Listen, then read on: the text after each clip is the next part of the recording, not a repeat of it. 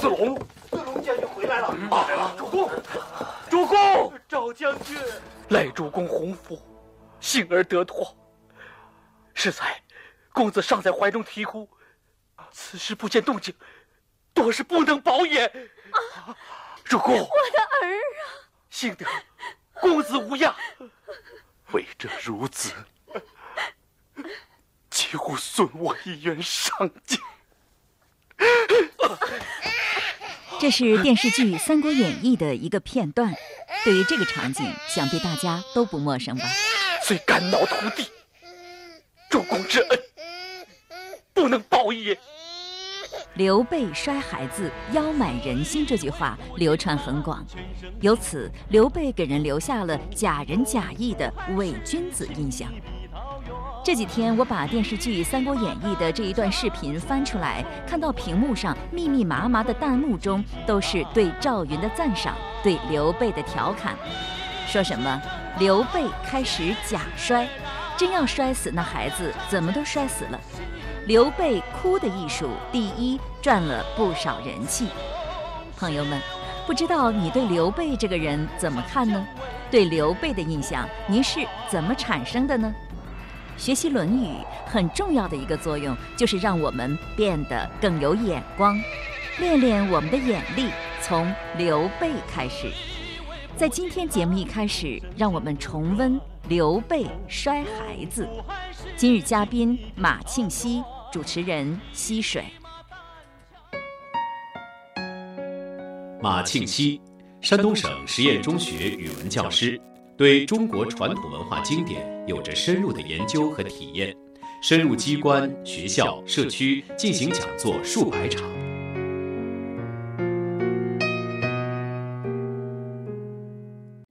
提到刘备嘛，我们就会想起“刘备摔孩子，腰买人心”这句话。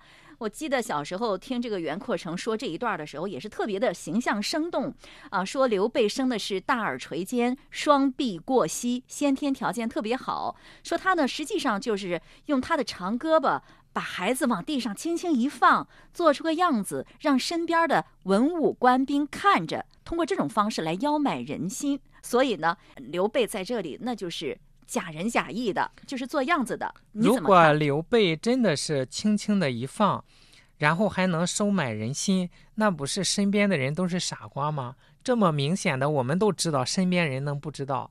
所以是不是这个样子？咱们可以想象，那个时候打仗打得很紧急，像赵云这些人，对于这个国家的意义。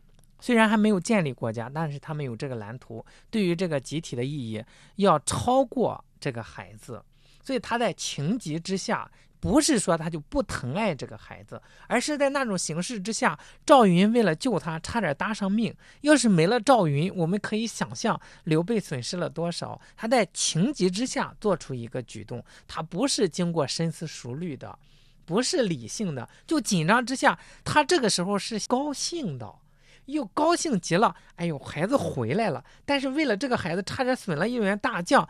这个时候把他摔一下，是一种真情的流露。我举个例子，这是我们经历过的。小的时候，我们住在河边，小孩子夏天趁着大人午睡，小孩不睡，就到河里去游泳，这是很危险的。我们那河很宽很大，有的地方有漩涡很深。有一家一个孩子。中午头就偷偷的跑出去了，发生了意外。人家回来告诉他父亲的时候，他父亲像疯了一样，光着脚板子就往河里去找。结果走到半道上，哎呦，人家说，呃，孩子已经被一个在这里游泳的大人给救起来了，已经送回家去了。这个时候，他三步并作两步跑回家，拿起拖鞋把这个孩子往死里打。你说这个打，他包含的是什么心情？哎呦，你还活着，但是又开始恨你，怎么这么不听话？万一没命了怎么办？我想，这都是一些紧急之下真性情的流露。我们要通达世态人情，了解人在什么情况下，他这种情感是很复杂的。有的时候，这种打他，恰恰是一种庆幸。哎，这个孩子还活着。这个时候，那由关爱到了极致，反倒发展成我要狠狠的揍你一顿。你下一次别再这样了。刘备是什么？就因为你差点损失了赵云。我们知道刘备对赵云是非常非常赏识，从第一次见面就不舍得分离，送了又送，拉着手，哎呦，就特别希望我们在一起共事，是这样一种情感。这个时候一看赵云也活着回来了，孩子也活着回来，他是多高兴。你说刘备摔孩子腰买人心这句话，好像流传也很长了，这个时间。因为书上就是这样写的，说吾有抚慰忠臣义，故把亲儿置马前。但是这个故啊，有的说是故意，那可以解释成所以啊，不知道怎么好了，哎呦，只把孩子扔了。你解释成所以，就是另一个意思。是因为这个《三国演义》这个书是在评书的基础上发展起来的。它有的时候掺杂了一些流传的民间的一些看法，这是可以理解的。但是这个地方，我把故理解成故意，和把这个故理解成所以，我觉得它的差距还是挺大的。而且这两个解释也都能解释得过去。要是您不这么讲，这个说法已经误导了无数的人了。嗯，我感觉在我上大学的时候，嗯，我们山东师范大学博士生导师。杜桂臣教授，他是专门研究明清小说。他说刘备是一个英雄人物。我们评价英雄人物，不能以世俗儿女情态去揣测。他们看重的不是这区区的哎这一点，我疼爱孩子还是不疼爱孩子的问题。他们有更大的心胸，有更大的目标，有更开阔的视野。你如果说这个地方有争议，那我们看《史记》。我有的时候跟学生讲起来，说老刘家可能就有这个传统。当年刘邦在被人追赶的到处跑的时候，他就把他的儿子和女儿扔到车下，带着他的谋士离开。哎呦，这个时候身边的人跳下车去把孩子抱上来，眼看跑得太慢了，又这两个孩子又扔下去，如此都好几次。真的，这个时候顾不上了，自己的命都保不了了，所以保护不了孩子，我扔下去，谁捡着谁就去养活吧。实在不行，那只能听天由命。这个时候他自身都难保，那把谋士扔了不行，带着孩子跑。所以说，人家是帝王，他们想的不是这个。你像您作为一个母亲，那我自己哪怕牺牲生命，我都要保全孩子。我们看甘夫人自己愿意跳井，哎，也是为了保护他，他不一样。人的境界不一样，是高度不一样，所以看到的就是完全不一样的。是他做出的一些举动，他就不一样。他处在什么层面上，做什么选择，有什么样的举措，只有和他层次差不多的人才能理解。作为我们普通人，根本就不能理解。所以我们对很多人的看法很可能就是错的。是我们看刘备看错了，在日常生活当中不知道看错了多少人呢？是吧？是，呃，像我的学生，他们都非常喜欢李叔同。但是后来李叔同突然舍弃了妻子孩子出家了，他不理解。有好多女孩子就觉着这样的男人太不负责任了，又封为大师又什么的，哎，甚至有女同学说以后坚决不能嫁给这样的人。这种心情我们是可以理解的，因为他还年轻，他处在这个阶段。但是呢，我就慢慢的问他，我说李叔同先生。在他出家之前的那个境界，你现在能达到多少？啊，人家教国文教得好，音乐、绘画、诗词等等各个方面都达到了顶尖，又非常的严格自律，这个境界是很高的。我说你能达到几分？他说老师连边儿都摸不着。我说既然你连他这个边儿都摸不着，他在这个境界上。做出的选择，这个决定一定是有意义，为了更大的目标。那么这个时候，我们就不能轻易的去否定。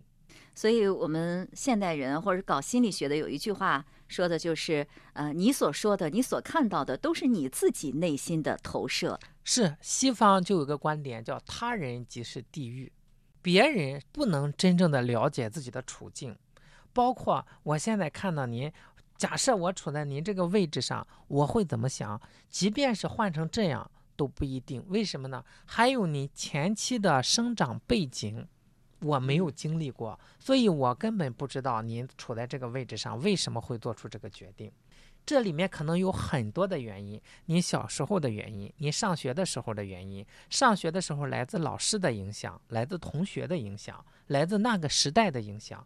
我们都无法了解。所以，即便是把我换成您这个位置、这个身份，我都未必能真正的了解您做这个决断是为什么。今天我们再谈刘备摔孩子，您同意马老师的看法吗？对于很多人而言，我们没有搞过历史研究，刘关张这些人也和我们没有半毛钱关系，听书看电视也只是消遣爱好而已。当然，在潜移默化当中，我们的世界观也会受到影响。那么，为刘备证明，对我们有什么意义吗？我觉得是有意义的。因为至少在不同观点的碰撞当中，会让我们获得一个再次审视自己的机会。这时候有可能促使我们好好想一想：如果我们看错了刘备，是因为他离我们实在太远，不了解。那么，既然不了解，结论又是怎么得出的呢？信息来源是否可靠？那些评判者的水平、境界、眼光如何？他的评价是否可信呢？由此，你觉得自己在生活当中会不会误看误判，由此产生种种或大或小的误会？我总觉得，由于个人的局限，各种误会就发生在分分秒秒与点点滴滴当中。当然，大部分也无关大局，无伤大雅，日子还会一样的过下去。但是我相信，如果我们的内心能更加清晰明白些，生活一定会更美好。学《论语》练眼力，今天让我们来学一学这一句。子曰：“不患人之不己知，患不知人也。”患就是担忧，嗯。我不担忧别人不己知，就是不知其不了解我。我担忧的是我不了解别人。怎么不担心别人不了解自己，反倒担心自己不了解别人呢？第一，不患人之不己知。如果别人不了解自己，那么我们不担忧，我们就不生烦恼。首先，我们自己得到了快乐，就是不外求，哎，无欲则刚。是第二一个，患不知人，我们就会哦，对，要有知人之明，要了解别人，有智慧。了解别人不是为了去利用别人、陷害别人，是为了什么呢？如果我要选择朋友，我要选择什么样的朋友？我知道。如果我是下属，我选择什么样的上级，选择什么样的单位，我很明了。如果我现在处在一个领导的位置上，我在哪个部门用哪个人，我可以用的非常的合适，让他发挥他的特长，让这个工作和人搭配的相得益彰，起到更好的作用。所以这是知人的好处。如果我们能够清楚地看清别人的话，就减少了上当受骗的机会，也减少了遇人不淑的这样的机会。是的。这样自己就会生活的比较有安全感。你看，从女性的角度来，就比较注重这一点。你像我们的古人，我觉得有些人确实让人特别的佩服，他特别有知人之明。比如说陶朱公，我觉得特别厉害。嗯，他和勾践开创了一番事业，但是他特别了解勾践是个什么样的人。是因为。在一起做事业，通过一些细节，就完全能推测出来这是一个什么样的人，彼此都是了解的。对他认为勾践是一个可以共患难，但不可以同享福的这样一个人，嗯，他就特别能够放得下，把那些荣华富贵全都放下了，走人了。这才是聪明人，为什么呢？这一些东西跟生命比起来是不如生命重要的，但是好多人看不明白，为这一些反倒要失掉了生命。是，比如说他那个朋友啊，一直跟着勾践，是文仲啊，大夫仲。我最近在看张居正这本书，张居正他呢最后的结局特别不好。我们都知道他为明朝做出了巨大的贡献啊，嗯，但是在他死了之后，却被万历皇帝抄家了。他是不是也是在识人上，在看人上有一定的欠缺呢？嗯，我觉着是在自我修养上还不够到家。你像他明显的在后期。有一点点贪恋这个权力，掌握权力久了，很少有人能看得很淡。与周公相比较，周公辅佐周成王的时候，周成王还是个孩子，他抱着他听政。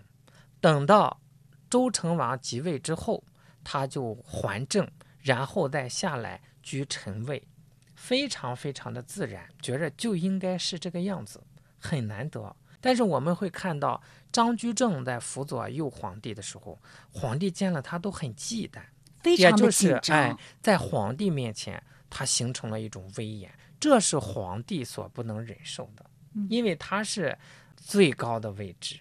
在汉代也有一个人，就是霍光，他也是这样，右主见了他都很紧张，嗯到最后霍光也是这样的结局。所以我想，还是张居正他自己在自我的修养上，在这个君臣关系上没有摆的那么好，没有修养到位。前期他真是精明能干，所以这也是一个复杂的人物，也是一个让我们很扼腕叹息的人物。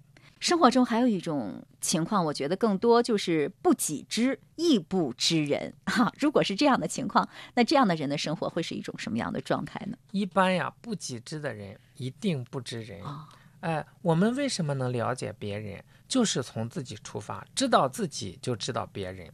像我们对父母是什么情感，我们就了解别人对父母是什么情感，这是正常的人。如果他的做法不一样，哎，我们又知道他是一个特殊的人。所以，了解别人很大程度上是从了解自己开始的。我和他都是一样的，我有一些不好的欲望，他也有。那我学了这个。传统的典籍，我以圣贤的思想来规范自己，我能克制得住，他没克制住，那我知道他本质上这种也可以理解，只要他不扩大危害，那我这个时候选择感化他是可以的。所以知道自己就知道别人，知道自己一定知道别人吗？是因为人和人在这一些啊、呃、好多层面上都是差不多的，但很多时候是自以为知道自己，自以为知道别人，那是。自我欺骗，什么时候最知道自己啊？在无人的时候，在深夜里自己反思反思，这个时候才能面对真正的自己。抛开这些荣耀之后，你如果说，哎，我就很了不起，我现在地位很高，钱很多，他这是被名利冲昏了头脑。这种情况往往失去了对自己的判断能力。我们古人举了一个例子，说一只苍蝇附在千里马的尾巴上，千里马跑了很远。这个苍蝇就觉得了不起，你看我跑得多快，我跑了那么远，啊，实际上这就是不自知，就被外在的这些名利啊带走了。这种情况，他已经变成一个很糊涂、很可怜的人了。他这种情况下，对自己缺乏足够的自知，也很难再如实的判断别人。但是我觉得要做到己知是非常非常难的。生活当中真正己知的人也是很罕有的。应该这样说是，了解自己并不难。就是说，很平和的接受这个真实的自己，有的时候很难。我不愿意接受我是这个样子的，我要呃做到那个样子，我要做到那个样子。我想您说的可能是这个意思。我了解自己，我不能成为企业家，但是呢，万一我能成呢，我也照着那个去做。有的时候不安于自己，就是我自己更擅长别的方面，但是好像是带不来眼前的名利，他有点不大安心，不能。平时的接纳真正的自己，这是很大的一个问题。实际上，只有先接受了我是这个样子的，我才能知道我往哪个方面进步，我要提升哪一些优点，改正哪一些缺点。这样实际上是很幸福的一条道路，而不是说我现在就成为我希望成为的那个人。就是现在真实的自己和我想成为的那个我中间有一个漫长的过程，甚至是很痛苦的一个过程。正因为不接受，所以就会产生那种不甘心，或者是嫉妒啊、嗯、贪求啊，是甚至要掩饰自己在别人面前打肿脸充胖子的事情也会有。嗯、哎，这就搞得活得也很累，人际关系也很紧张。为什么紧张？我明明是这样，实际上别人也能感觉到，我非得表现成那个样子，别人觉得我们不真诚，跟我们交往也不真诚。我们又觉得你跟我交往不真诚，我跟你交往也不真诚。就一个不能接受自己，搞得周围的事情一样坏，样样坏。这就是没有自知之明啊！是。那通过学这句话，我们应该知道什么？我们应该怎么做呢？我觉着就是自己如实的评价自己。接受自己，然后来如实的评价别人，也接受别人，这样做出我们交友也好，选工作也好，选员工也好，做出一个正确的判断。用您常说的那句话，就是“素富贵，行乎富贵；素贫贱，行乎贫贱”。嗯，是这样，也能知人善任，也能良禽择木而栖，良臣择主而事等等。这个知人反正是很重要。那他在这里说“患不知人也”，我们也不用“患不知人”嘛，你只要是己知就可以了。后边那个“患不知人也”，我们是不是可以不去考虑它呢？因为有些人他把重点搞错了。夫子说这句话，相当于是一个药方，针对的什么病呢？大家都觉着我对自己已经足够了解了。我不了解别人，我要去研究别人。夫子说：“你不要把心思用在这个方面，不要担忧这一些。你要是真正的了解了自己，你必然能真正的了解别人。所以你别用错了方向，用功夫的时候，嗯，是这样。所以我们就还是把功夫下在自己的内心哈。嗯，不要去担忧。”了解别人的问题，他是说不患人之不己者，不要担忧别人不了解自己啊。我们讲要主动表现自己啊，等等这样一些。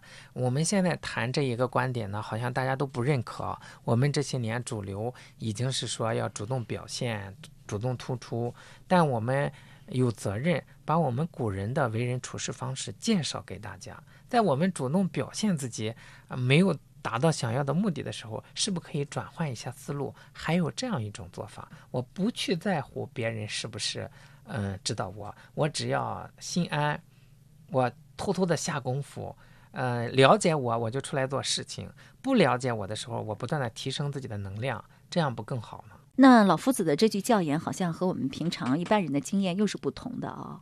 对于很多人而言，应该是患人之不己知，不患不知人也吧？哦，这是我们一般人好卖弄，那老想着表现自己，是，尤其是呃，在这个时代，我们讲要呃主动出击，呃，酒香不怕巷子深的时代已经过去了，嗯，据我观察还没有过去。我们得到的信息也是酒香也怕巷子深啊，所以要常吆喝呀。那还是酒不够香。如果酒香，我们邻居都知道，邻居还有邻居，慢慢的往外传，大家都知道。只不过是什么呢？用的时间相对来说稍微慢了一点点，实际上吧也不慢，因为这种通过口耳相传来的是实打实的，通过吆喝出来的，大家还存有疑虑，所以到最后来看，还未必是哪一种策略占上风呢。双管齐下不行吗？一方面我们修炼内功，另一方面吆喝着，这也可以。关键是吆喝的时候要名副其实，还不能挂羊头卖狗肉。嗯，我们古人呢就不这样。古人讲学问深时意气平，我默默的修养自己。哎，至于说别人知与不知，那不是我所考虑的。但是我们没有利益，企业怎么发展啊？日子怎么过呀？所以把这个利益拿到了，会让我们修养的更好呢。哦，您是认为如果酒香巷子深就没有利益？不是的。只要酒足够好，大家都认可，依然有利益，而且是稳打稳扎，都不是通过这个虚假广告来的，会走得更长远。我们看好多百年企业就是走的这个路子。我就觉得古人教给我们都是一些非常轻松愉快的生活态度。我们如果照着做的话，我们的生活会很幸福、很满足，没有那么多纠结和烦恼了。是，所以我们这个节目也是一个幸福的节目。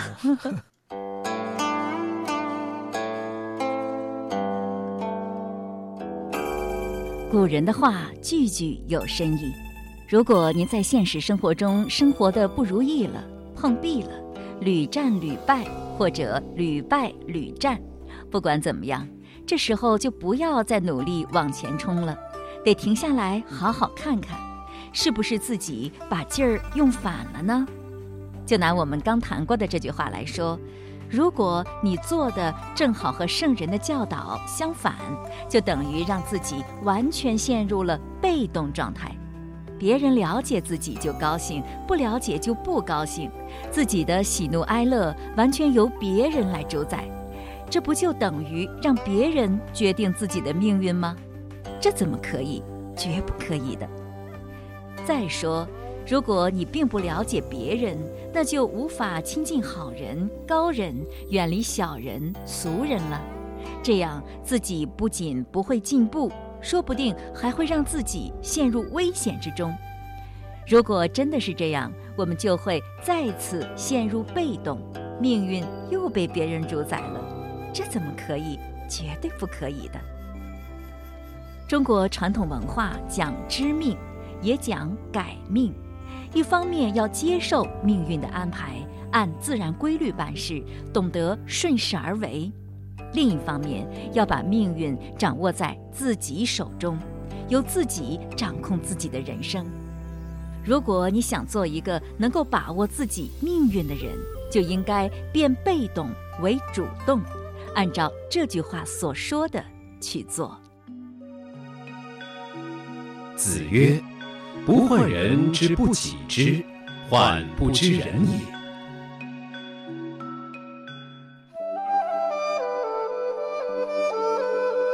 最近听到几个朋友聊天说的是填报大学志愿与找工作的关系。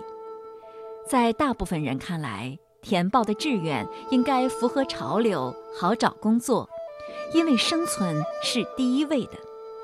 我在想。孔子会怎样看待这个问题呢？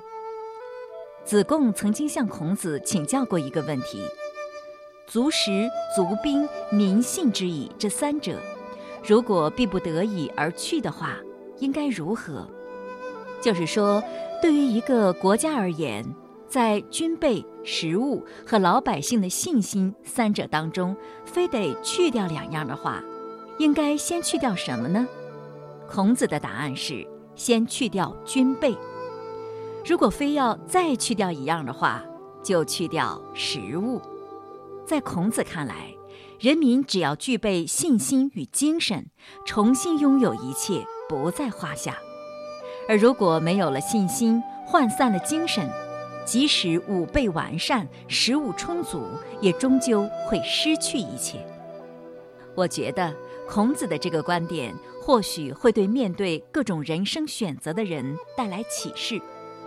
只要具备了内涵与精神，生存的问题其实很简单。反之，如果每天抱着谋生的心理来面对一切，就会生活得很被动，也很辛苦。很多时候，自己都会觉得了无生气。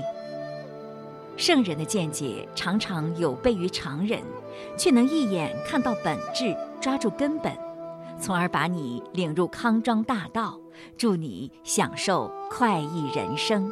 你愿意去了解吗？